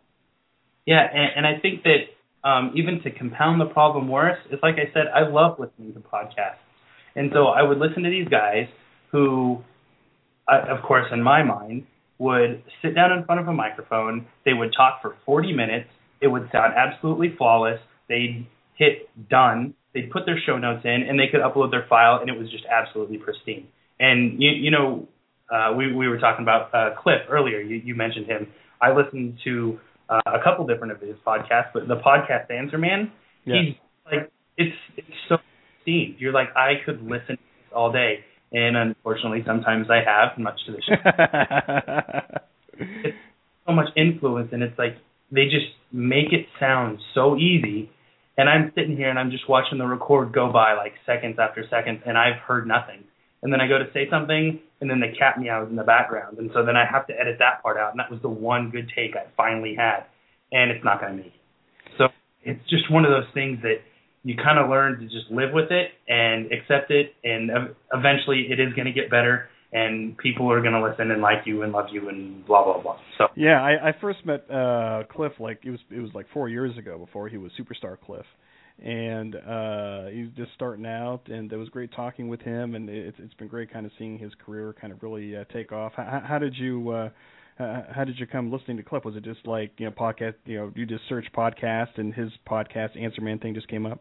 Yeah, I think I actually I had a bunch of questions um, that I that I had to ask Google because nobody else around me knew the answers to them, and it, and it had to do with podcasting. And I found the podcast answer man, And it was actually a fairly interesting story because I looked at his website and there was a lot of stuff that I liked, and then he offers like this as a service, and I was like, you know, that would be really nice, but I simply can't afford that. Um, and so I kind of like looked around and put kept that in the back of my mind, and I think I was looking because one of the things that I like that Cliff does, and for all of you, for all of those out there who don't know who this guy is, he's he does a bunch of different podcasts, and he kind of has made his own little network, which uh, I think is kind of cool. And so um, there was a I don't remember exactly what the the podcast name is because um, he's kind of gone through a transition with changing names. Um, but there was a like a Christian or a faith based uh, podcast that he does that I really really enjoyed, and so I would listen to that and I kind of look at his um, podcast uh, episodes while I was listening to that, and then I like really started getting into the podcast Answer Man stuff and really enjoyed that. Uh, yeah, we'll give him a free plug here. I mean, it's podcastanswerman.com and uh, gspn.tv. Uh, any questions about podcasting, uh, he is the man. And uh, if if I was going to choose to do more with this, um, like uh, you know get more equipment, he would be the uh, the the go-to guy. Uh, let, let, me ask you some geeky questions here, because uh, uh, let me t- let me ask you a little bit about your setup there. Uh, we talked before we started recording that you have a Mac there. uh what kind of microphone do you have? What kind of recording software do you have there, Will? So I went out and bought. Um, I don't. It's it's a Behringer mixer, but what it is is it came in a little package um, and it was basically a podcast setup. And I think I bought it off Amazon for like a hundred bucks. Um, it allows you to do. I think it's got total of five channels. You can actually you can hook up two mics in case you want to interview somebody else. Um, and it came with a huge. It was it's a FireWire setup, so that's how I hook it up to my Mac. Um, and it comes with all the cables and everything. So it's really one of those things that for a hundred bucks you can get. Arguably, it's more than you need, and, and I certainly agree with that. But I also, at the same time, um, didn't want the quality of the podcast to suffer just because I went with the the ten dollar this or the ten dollar that. So I did spend a little bit more. Um, and over time, I have upgraded. I have an MXL mic. Um, it's an MXL 990, which I think I got off of eBay or something like that, and that hooks up uh, right into my little mixer. Uh, as far as software, I use um, Adobe Audition, which I really enjoy. Um, I have I kind of look to GarageBand for like their trans transmit excuse me, transition music because I, uh, if I'm not mistaken, all that stuff is royalty free. Correct. And use the program and not have to worry about, um, you, you know, getting getting a letter in the mail saying stop, you know, cease and desist using our stuff without permission and all that. So I kind of I, I started out in GarageBand, started using Adobe Audition, and I really like how easy it is to kind of edit stuff, and so that's kind of what I use to record. And then I have um, I think it's a Tascam PR40, oh, which is it's basically just a, a little uh, portable recorder, uh, which I end up using more for recording my lectures at school um, than I do my guests. But I, th- I think I get you know fairly neurotic about like all the the sound and the background and stuff like that. So it's not like you can go to Starbucks, interview someone, uh, and then you're going to hear for an hour long all the different drinks that are ordered at Starbucks. So uh, that more for um, for class. But in, initially, I was going to use that um, for portable interviews. And you're at your kitchen table as we speak right now. Yeah, the the, uh, the lavish Lost in Pre-Med uh, studio, as I like. uh, a couple questions. I go for geeky questions, and we'll, then we'll get back to content. Um, your site got hacked a little bit. Uh, I want you to share a little bit about that story. Uh, so actually, I think it's been hacked a couple of times, and I, I almost wonder if I kind of brought one of them on myself by saying, "Oh no, I've been hacked," and then that sounds like a challenge to to some. I think what was going on is um, I was using a um, I use WordPress and then I use I think it's Thesis was one of the um, uh, what do you themes that I was using, and so what would happen there for a while is if you go to the website, um, it would all of a sudden be I think I figured out that it was like written in Finnish and it looked like finished software. So I had like no idea what was going on, and so then, um, and and of course it happened like on a Friday at five o'clock. So I email um, my, my uh, host and uh, you know you know what's going on, and I don't hear anything till Monday, so kind of had to to take the site down there for a week. Um, and then in my tweets and you know telling everyone what was going on, um, I, I think I finally got it fixed. And then maybe a week later, what was happening is if you go to the website, you would stay on it for about 15 to 20 seconds, and then um, you would be redirected to um, a company that it was kind of odd because it's one of the companies that also provides um, like website services, and so I didn't quite understand like the mentality behind that um, because it doesn't seem like something that that company would want to happen. But basically, my site was being redirected to a different site, and that was frustrating too. So I kind of had to take everything down and yet again put everything up. And then right in the middle of me getting it back up for the second time, um, I, I kind of mentioned this earlier before the interview, but my daughter had gotten sick, and so she ended up throwing up all over the laptop, and so I I had no way of, of now that I had my website up and I needed to fix everything. Like there was no way of me doing it until a couple weeks later, until we get got a a nice little substitute computer. uh, and then you, you upload the show to like Libsyn or something, or is that what you do? Or on the on the advice of Cliff, uh, I use Libsyn. Uh, I actually really it's it's very easy to use. Um, I'm kind of more of like a backwards engineer, so I get the final product and then work backwards and figure out how everything works. Um, and Libsyn has just made it super easy. You can send everything off to you know, you can th- send it through your Twitter, through your Facebook. Uh, if you're using WordPress, there's a plugin for that, so it'll even throw your your show up on your own website. Um, and now, actually, uh, I've had to upgrade because my show's gotten a little more popular, so I've made a couple more episodes uh, every month. And there's actually an app that you can get in the web uh, in the the either the iOS or Apple Store or the, the Google Market. So that's going to be coming out fairly soon. Pretty interesting. Um, yeah, I just downloaded. I you, you just uh, you, you mentioned it on your most latest uh, podcast, and um, uh, and that's important because um, you know it's uh, when people down uh, and I'm just going to kind of talk about it now. But I mean, when people download this, I mean the the uh, and you have it on your site there. The the, the app I believe is called uh, uh, podcast box b o x and that's people download that and then they search for your podcast in there. Um, and then there's a charge for that which uh, you, you've said in your podcast that it is it is required but but that that money is going to be going towards probably production or that type of stuff? Right. That is right right now it, it comes um, basically from my wife and I's bank account.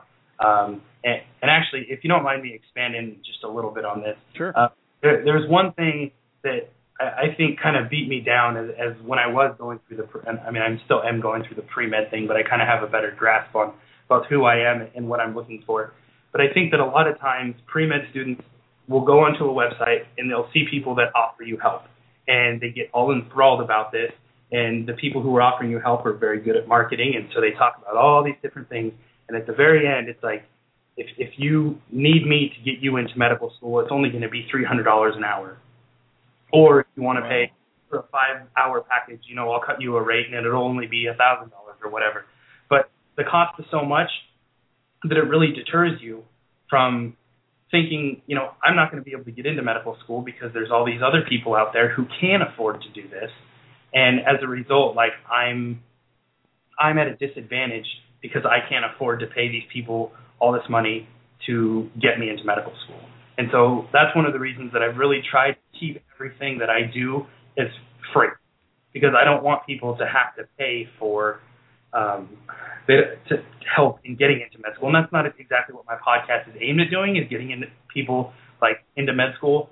But it to me it was always very frustrating to find this like this really nice, cool resource and then it costs a bunch of money or it and, and so that's one of the reasons. Like even though it's only a dollar ninety nine, yes, I understand that'll give you what a quarter of a cup of coffee at Starbucks, but that's not really the, the whole point. It's like I want to, I do what I do because I have a passion for it, not I'm trying to. Um, I guess on the line here is Will, uh, the host of the uh, Lost in Premed podcast. Check it out at lostinpremed.org, on Twitter at Lost in Premed, and also Facebook.com slash Lost in Premed.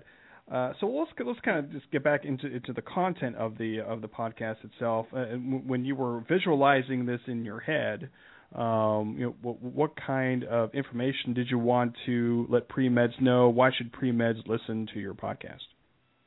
You know, I, I can't tell you how many times I've sat in class and the professor says something and I don't understand it. And instead of asking a question, I just keep my mouth shut because I think everyone in the class understands it. No one else is confused. So maybe I'll just hold off on my question. And then the midterm's coming up, and get into a study group, and I think, okay, maybe I'll ask everybody else. So I go to ask the question, and nobody else knows the answer either. So had I asked the question in the very beginning, everybody would understand what was going on because the professor would would have gone over it a second time. Um, but instead, now because I was too worried about saying something, nobody knows what's going on. So it would have in the very beginning to forget it. I'm going to talk about this. Right. I'm going to ask silly questions. Right. And I think sometimes that that happens in the whole med school journey too. Is people are so afraid that everybody else knows what's going on, and if I would rather someone there's a saying like allow someone to to think you're ignorant versus opening your mouth and proving them right. Um, and, and so I don't want people to to go around having all these unanswered questions they think that if they open their mouth and say something that everyone's going to look down on them. Okay. And so, so that was kind of the, the inspiration. The other thing is, you know, the the pre med journey it's pretty cutthroat, and so there's a lot of people that aren't willing to share um, information because it might give you an advantage over me, and I don't want that to happen. So I'll give you some information as long as I can no longer benefit from it. And, and unfortunately, that can be very frustrating, especially if it's going to set you back a semester or a quarter or whatever. Now, did you have kind of an idea of who you wanted to approach to do interviews and things, or or was it just kind of just doing doing Google searches and say, oh, this person would be nice to approach, or was it people that you've already had a connection with? How, did that work, trying to find guests to interview? Yeah, so I think again, um, you know, kind of the situation that I come from, and I've I've worked in emergency rooms for about six years now. So the connections that I have are actually uh, from the, the I, I'm well connected with quite a few doctors that have been through obviously the med school journey, um, but that are also willing to talk about what's going on. And so initially starting out, I intended to interview quite a few of them. Uh, and I, I, I've been lucky enough to do some and uh, some interviews. And I've also had uh, there was a book that I reviewed not too long ago on my uh, on my podcast, and it turned out that it was from a recommendation from a doctor that I work with. It says, "Hey, I have a colleague at another hospital um, that wrote this book on um, pre med stuff, so you should check it out." And so I did, and because it was a close vicinity, I was able to get the interview and talk to him and um, I think a whole bunch of very interesting opportunities have now arisen from that. But initially, it was one of those things that, that there were connections from people that I had and I knew in the medical community, which is actually very small, surprisingly, which is why you should never make anybody mad. then you you hear and talk to these people, and then those doors open, and then more doors open, and then other doors open, and just like me talking to you now. So it's a very tight knit group when you come down to it, and so more and more doors seem to open themselves. And so far, like opportunities have just been presenting themselves. Um, and on your um, episode, I believe was five, and on your website is from August 19. Um, you interviewed uh, the founder and editor of, of uh, Pre-Med Life magazine. Uh, for people who don't know what Pre-Med Life magazine, what is it, and, and how did you get um, hooked up with them? So Pre-Med Life magazine is uh, based out of New York, and it's a gal that uh, started off on the pre-med course, and she was really interested in medical editing. And after a while, and I think she even said she had almost graduated, she decided she didn't want to go to med school, but she really liked doing medical editing. So she decided to put together a magazine. And so a magazine, the magazine is geared towards pre-med students. Uh, it's completely free, the digital uh, edition. So you can go to the website, and I think it's bi-monthly. So there's a total of six episodes a year that um, have articles all about current events in medicine. Uh, I think right before school gets out, they try to have you know all the different summer programs that you can if you want to do research if you want to do an internship they have all these different things across the country. Um, technology and medicine they have a student spotlight nominee which uh, someone is kind of is submitted to their website. Either they submit themselves or friends and family of this person submit them and they're chosen. And they kind of do a little bio on which i was um, uh, surprisingly i was uh, given that nomination. Uh, that was almost a year ago now. And then uh, one of the things that really got me in with uh, the, the magazine is that you can submit an article, and I've actually had two articles submitted and published uh, in in different uh, different episodes. I think they were almost like six months apart, and so it, they also take contributions from um, you, you know from from their readers. And I think one of the things to me, while why the, the magazine is um, is so important, is I actually rem- I had submitted an article and I didn't hear anything for a couple months, which you know doesn't mean anything, and I was having a really tough time. And I remember thinking uh, I was hopping in the shower to get uh, ready for work, and I remember thinking like you know maybe I need to reroute again. Maybe this path that I'm on, I've, I've gone so far, and now it's time to think about something that's going to be easier to to obtain as far as timeline goes and stuff. So maybe I need to go to uh, PA school, and I was going to talk to to one of the head PAs that I work with, and all of a sudden I get an email saying that my article was published uh, in in the magazine, and that was another one of those signs to me that I'm still on the right path. And so you know whether it's something the magazine did on purpose or I can't imagine that they did, but it was another one of those indicators that I'm on the right path. I think you have, or you you intend to interview some of those spotlight winners. Um, have you been able to do it up to this point? I did actually. I, I got, uh, excuse me, I have the uh, student spotlight nominee from July and August, who is a student um, who goes to the University University of Texas Austin. And it was actually quite interesting, kind of just sitting down and uh, talking to him over, over Skype, of course. And so he was like, "Oh, I'm really nervous," and it was one of those things like, "Dude, I, I do this all the time. It's fine." And, and so we just had like a nice little casual conversation. He was like, "Oh my gosh, I hope I didn't screw everything up. I'm so nervous, this and that." And it was one of those things that like, "Hey, you know, don't worry about it." But yet, like not more than three months ago, I was sitting here and like I said, it took me almost eight hours to record an episode. So it's one of those things that like I, I was super nervous about it for me in the very beginning, and then I'm starting to interview other people, and you become more comfortable, and now they're the ones that are su- super nervous, and so you kind of are counseling them, "Ah, just relax, it's fine, don't worry about it." So my guest on the line is the host of the uh, LostInPremed.org uh, podcast, Will. You can find him on Twitter at LostInPremed and Facebook.com slash LostInPremed.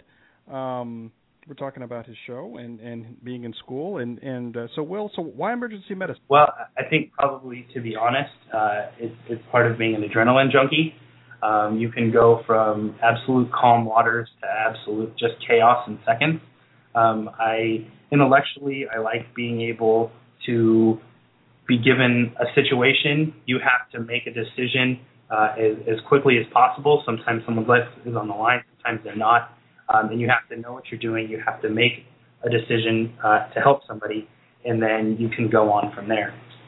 Um, I like emergency medicine in the sense that you're going to see different stuff every day, and so you have to know a lot about a lot of different things in order to be a quality um, practitioner. And then, oh, sorry, go ahead. No, no, I, I was going to ask you. So, um, so you're in school and you're working now, and how are you trying to balance all of that stuff? Uh, very carefully, I guess would uh, would be. So now, because I am uh, a little bit higher up on the, on the unit list, um, I, I am able to have my work schedule and then kind of create my classes around there. Um, but I think that there's probably only one or two days a week uh, during the, the work week where I'm not going to school and going to work in the same day. So it, it's pretty rigorous, um, but it, it's worth it. Um, and um, I guess that you put on your website now that you're going to try to release maybe two or three episodes a month. Is that is kind of a workflow thing? Is that kind of how you've uh, parsed out your time, dividing uh, your um, podcasting and your work and your school life? Yeah, uh, you know, I, I genuinely enjoy doing the podcasting thing. Uh, so during the summer when I have a little bit more time, I tried to throw something out every week if I could. Um, before that, before the summer, it was kind of an episode every two weeks or so. Um, now with school starting up, and I'm taking uh, uh, what am I taking? Oh yeah, microbiology and OChem. I mean, it, it's very intense stuff, and I really uh, need need to give it the the dedication uh, that it deserves, or else I'm not. excuse me, I'm not do very well. So instead of going back to the every other week, I would kind of like to have maybe something every ten days or so. Uh, and how close are you to you know the application process and all that kind of stuff? Are you close or not really at this point?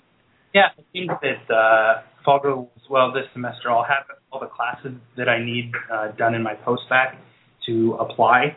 Um, so I actually haven't taken my MCATs yet because I'm just finishing up um, my last uh, OCHEM class. So uh, probably within the next, at the end of this year, I'll be ready to apply to med school. Uh, and, and, I don't want to, uh, you know, uh, crash some of your content, but uh, what do, do, you, do you, what do you tend to do for, for your MCAT kind of uh, preparation? So as far as what I'm doing now, because I'm I'm not actually like don't have the time to sit down and just bang it out and study three to four hours a day. There's actually a couple apps that I use that throw out a, a couple of questions daily, um, and so that's one of the things I try to do every single day. Once uh, once it's time to sit down and actually study for MCATs, um, I've had friends that work for Kaplan and I've had friends that work for Princeton, and they both give me their take on it. And I, to me, I'm actually because I Kaplan stuff, that's what I'm going to use. But they say what you need to do is sit down, you need to make a schedule, and you just need to stick to it. Uh, all right. So um, on that note, um, uh, we will uh, bring this uh, interview uh, to an end here. I want to thank uh, Will for coming on the show here. But before I let you go there, Will, um, Uh, I'd like you to, to, talk about your podcast a little bit, uh, give a little pitch for it, and uh, if you have any closing thoughts for me or for the listeners, any pre meds out there to close up the show here today. All right. Well, thank you very much for the opportunity to sit down and talk to you.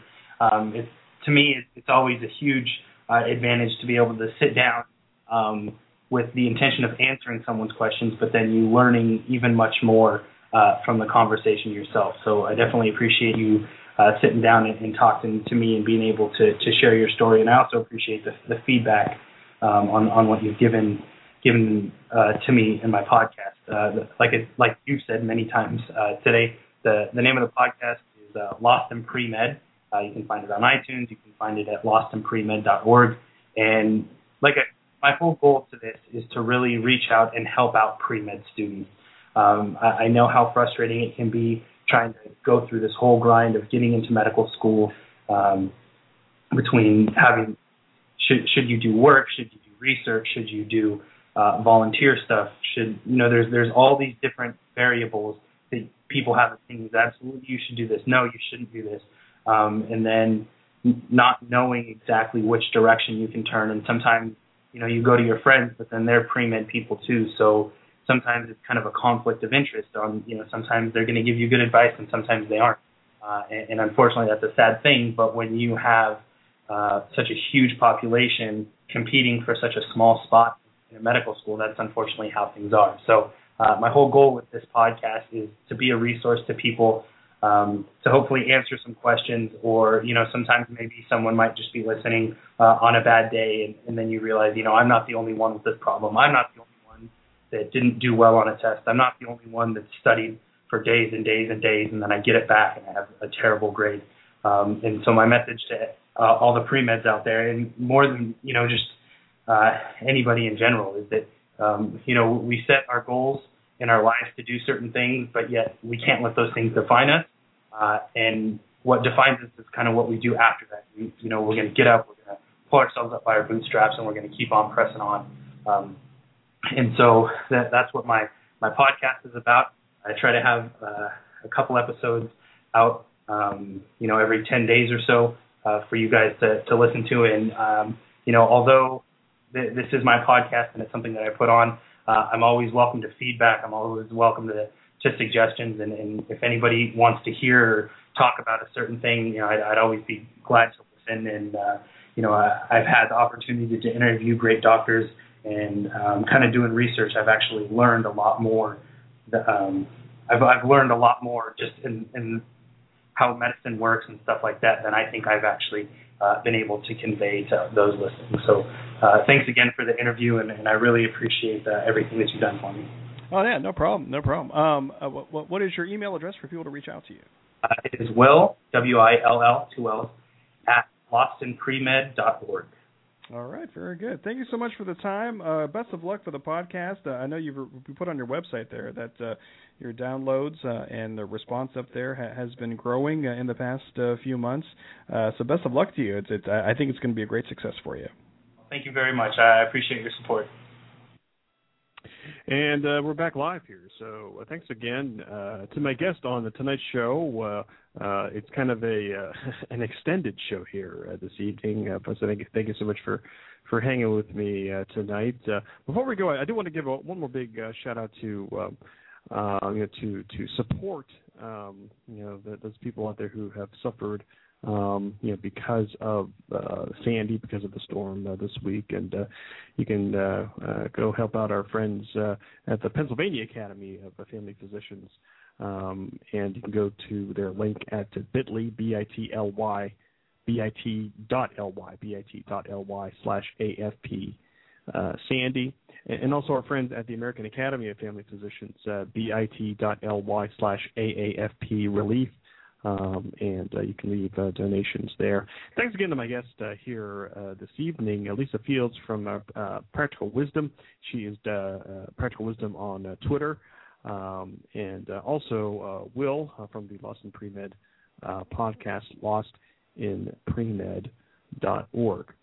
And apologies again tonight. we'll have to reschedule with Kevin MD, um, and but he will be coming back on the show here uh, in, in, a future episode, and we'll also have uh, Lisa Fields back for an extended interview uh, coming up in the next uh, few episodes. So thank you so much for, for hanging with me uh, tonight. My name is uh, Mike Sevilla. Check out my digital library of stuff um, at FamilyMedicineRocks.com. Follow me on Twitter, Dr. Mike Sevilla, and you can also go to Facebook.com slash FamMedRocks.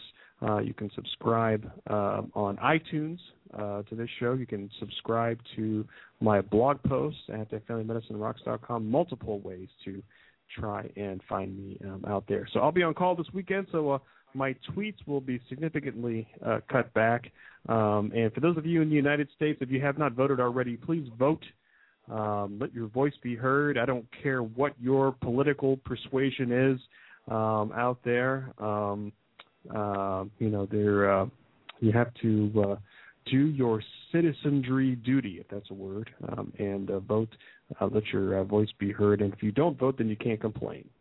so um, I already voted already, uh, absentee, and uh, mailed it in uh, to our board of elections. So uh, so please vote uh, if you haven't uh, already.